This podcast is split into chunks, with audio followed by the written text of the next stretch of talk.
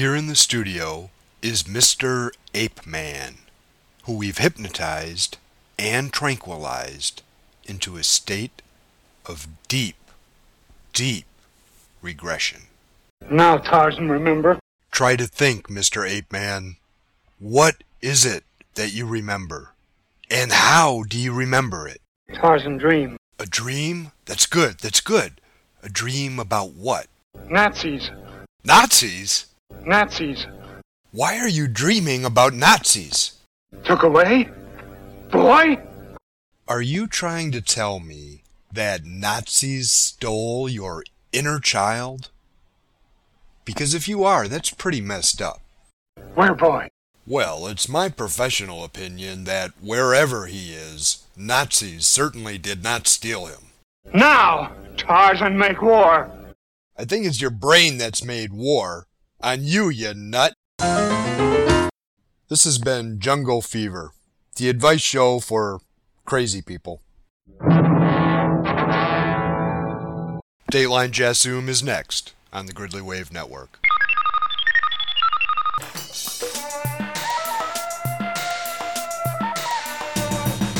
Dateline Jasoom.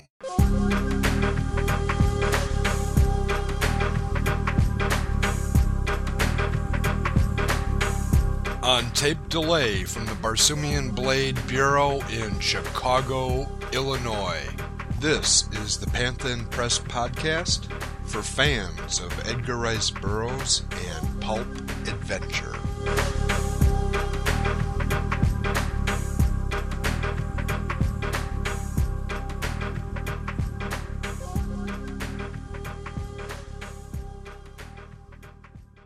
I'm your host, Elmo. Welcome to the fourth show. All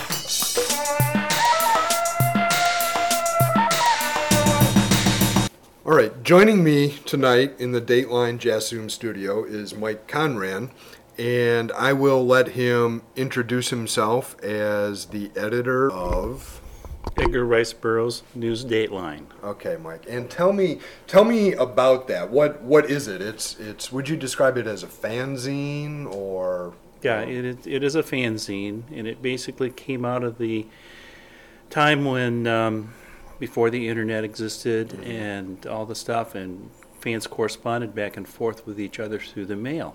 Through the mail, what's what's that? you know, snail mail, snail and mail. Stuff that okay. uh, takes days stamps, and weeks. Actual yeah, stamps actual and, stamps and okay. things that take weeks to get, get responses to. Mm-hmm. And I had I was corresponding with a number of fans at the time, and got tired of writing up all the different things that I had found and wanted to tell them. Mm-hmm. So I started putting together a list and typing up a list and just sending a copy of the list. And, and after, this would have been, like, give, give me a year. Oh, when, this was probably this back in nineteen the late seventies. Okay. And I've been doing this for well over twenty years right. now. Right. And um, and and describe a, a little bit, a little bit more for, for people that may not be familiar with, with actual printed fanzines and, and things like that. Would did it start off as kind of a, a letter zine? Is is that what you're talking about? Yeah, actually, uh, it was a one and and then a two page insert that I would put into the letters and started to mail. Mm-hmm. And all of a sudden, people were interested in who I wasn't corresponding right. with, and I started adding articles and expanded the size, mm-hmm. and mainly used we. did a lot of Xerox copies back then. Right. And then when the publication and my subscriptions started to increase, I went to offset printing yeah. and a larger size. Mm-hmm. And back back in the days when you were Xeroxing this, like how many subscribers would you say you had, or, or how many did you mail it out to? When I first started out, I would say I was mailing out maybe twenty-five to thirty okay. after I first started this with the fans I was corresponding with. And it slowly crept up to probably seventy-five to okay, eighty okay. fans. That, and then um, I started doing yeah. some advertising and word of mouth, and mm-hmm. got out there. And you know, way back in the Stone Age when yeah. uh, things were, were. Is there something more? Is there something more fun about doing it like that rather than like today we have email lists and, and things like that, and it almost seems so easy for fans to stay in touch. It. it Was there something that you look back and kind of miss about the, that sort of thing? well, since I'm still doing it, I, yeah. I don't really miss it. It's um, become a lot easier to do yeah. with desktop publishing. You can do mm-hmm. a lot more and get the pictures and, and get a lot nicer layouts and do things like that. Mm-hmm. But um, there was always the excitement of, I know when I would receive somebody else's fanzine in the mail, there was always the excitement of finding that envelope in the mail and right. ripping it open and looking and discovering new things. Right. And um, now when you go online, you get the email and yeah. things are instantaneous, which, you know, is better in some respects. Yeah. But you miss that old excitement of, of getting something and sitting down for two, three hours and reading through the fanzine mm-hmm. and just discovering what was going on. Yeah. Yeah, and it's like with there's so almost so much information on the internet and in different varieties of it now that uh, um, sometimes you can't even go through everything that's out there. When you, you're talking about times when it was it was more fun just to to have so little information that when you did get some of it in the mail, it, it was more exciting, I bet. Yeah, it, it was. That's how it was and, for me too. Um, in those yeah, times. It, it's. Because there was always that. It became the highlight of, of the week and sometimes the month mm-hmm. that you actually discovered something and found out something new. Yeah.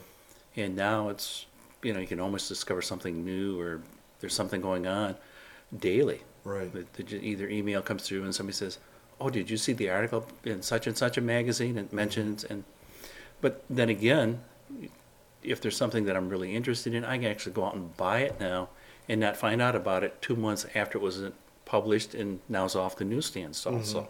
Mm-hmm. Mm-hmm.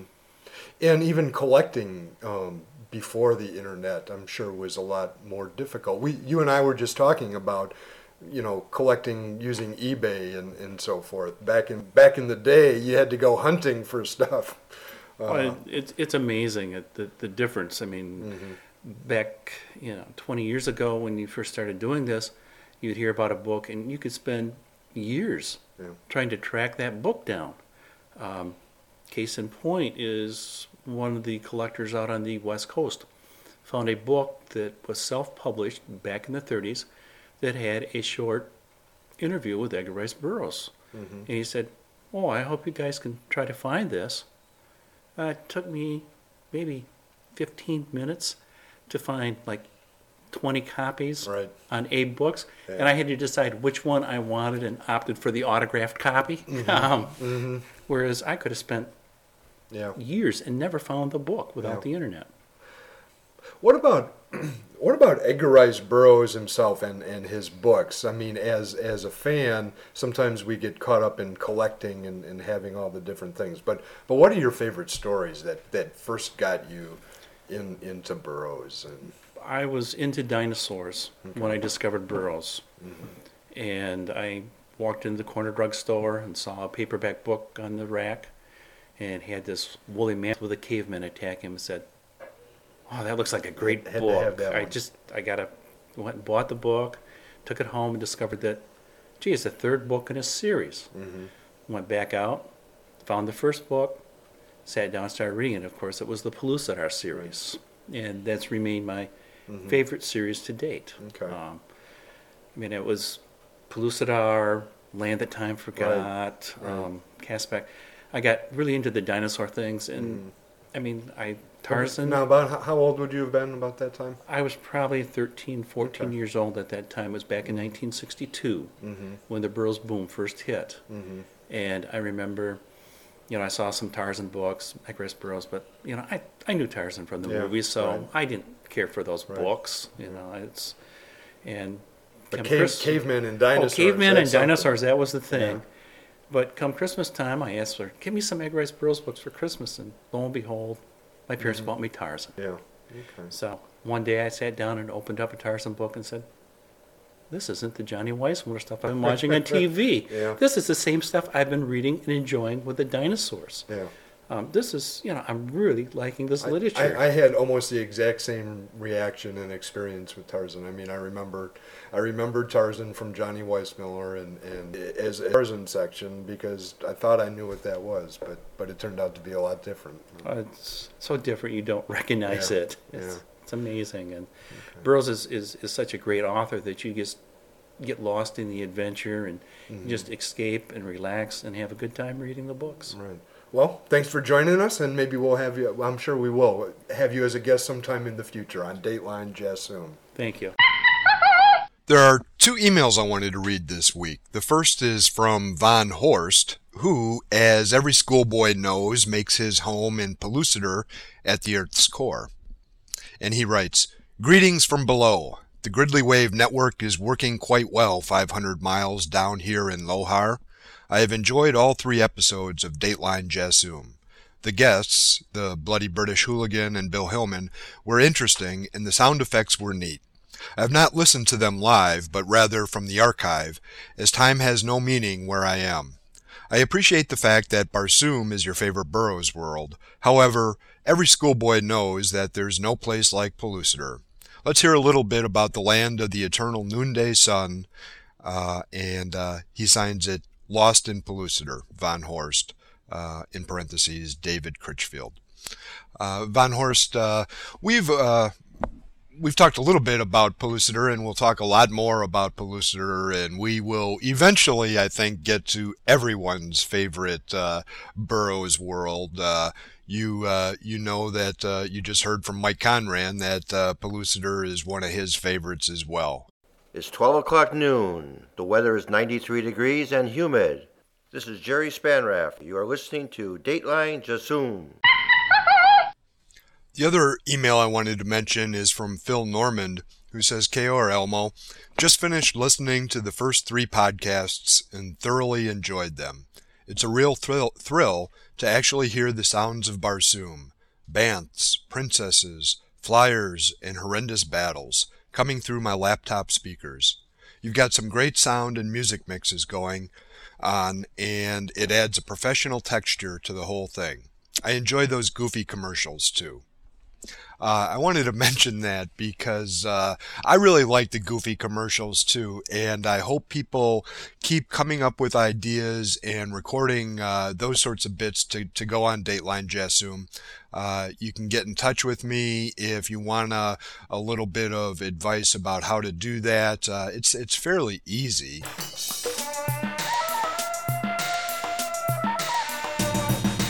Thanks for those two emails, guys, and everyone else. Uh, even if you don't want to produce something for the show, drop me a note to, to let me know what you'd like to hear on the show.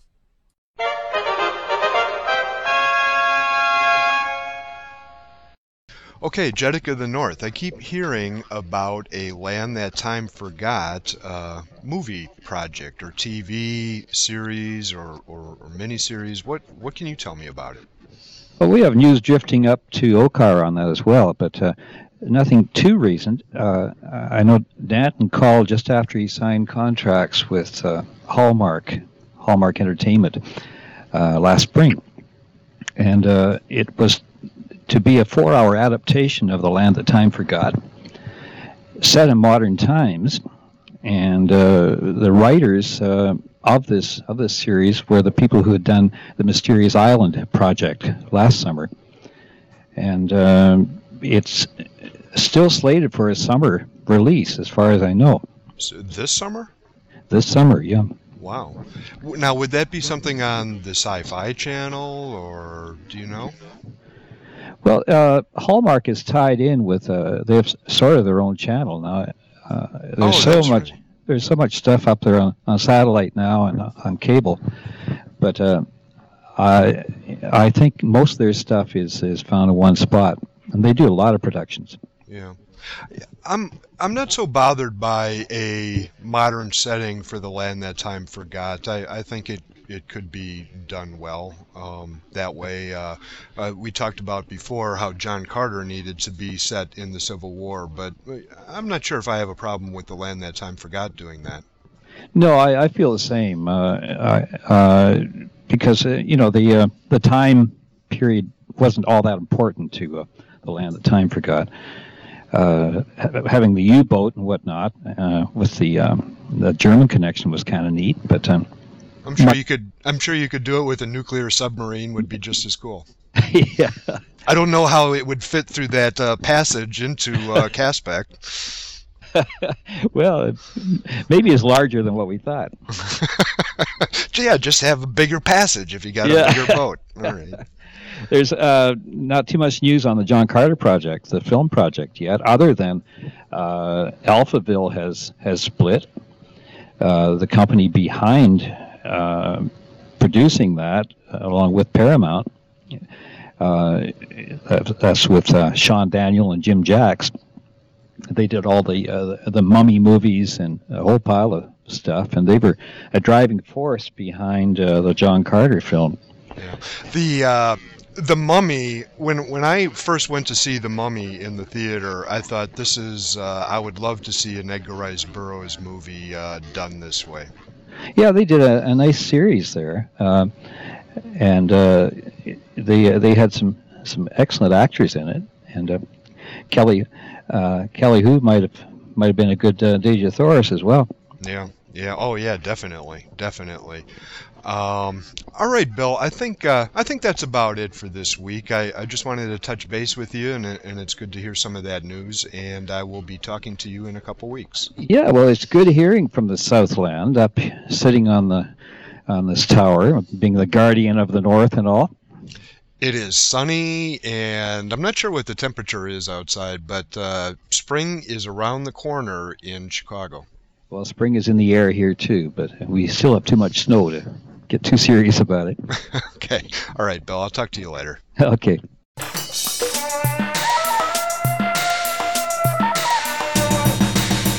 And that's it for show number four. I want to uh, thank my guests, uh, Mike Conran, and as always, the Jeddick of the North. And uh, also, as always, I want to thank the Podsafe Music Network for, for providing a little bit of music for the show. Uh, we played uh, some of a song called Tribe of One by Doctor Awkward. Um, also this week, I wanted to thank Pete Ogden, the editor of Urbania, for mentioning Dateline Jasoom in the current issue. Pete has been publishing that fanzine for fifty years now, which is just amazing. I can almost guarantee you that uh, fifty years from now, I uh, won't be doing Dateline Jasoom. Uh, Pete, congratulations on that anniversary. So thanks for listening again this week. I hope you had fun. I sure did. And I will see you in two weeks. This is Elmo from the Barsoomian Blade Bureau in Chicago. Signing off.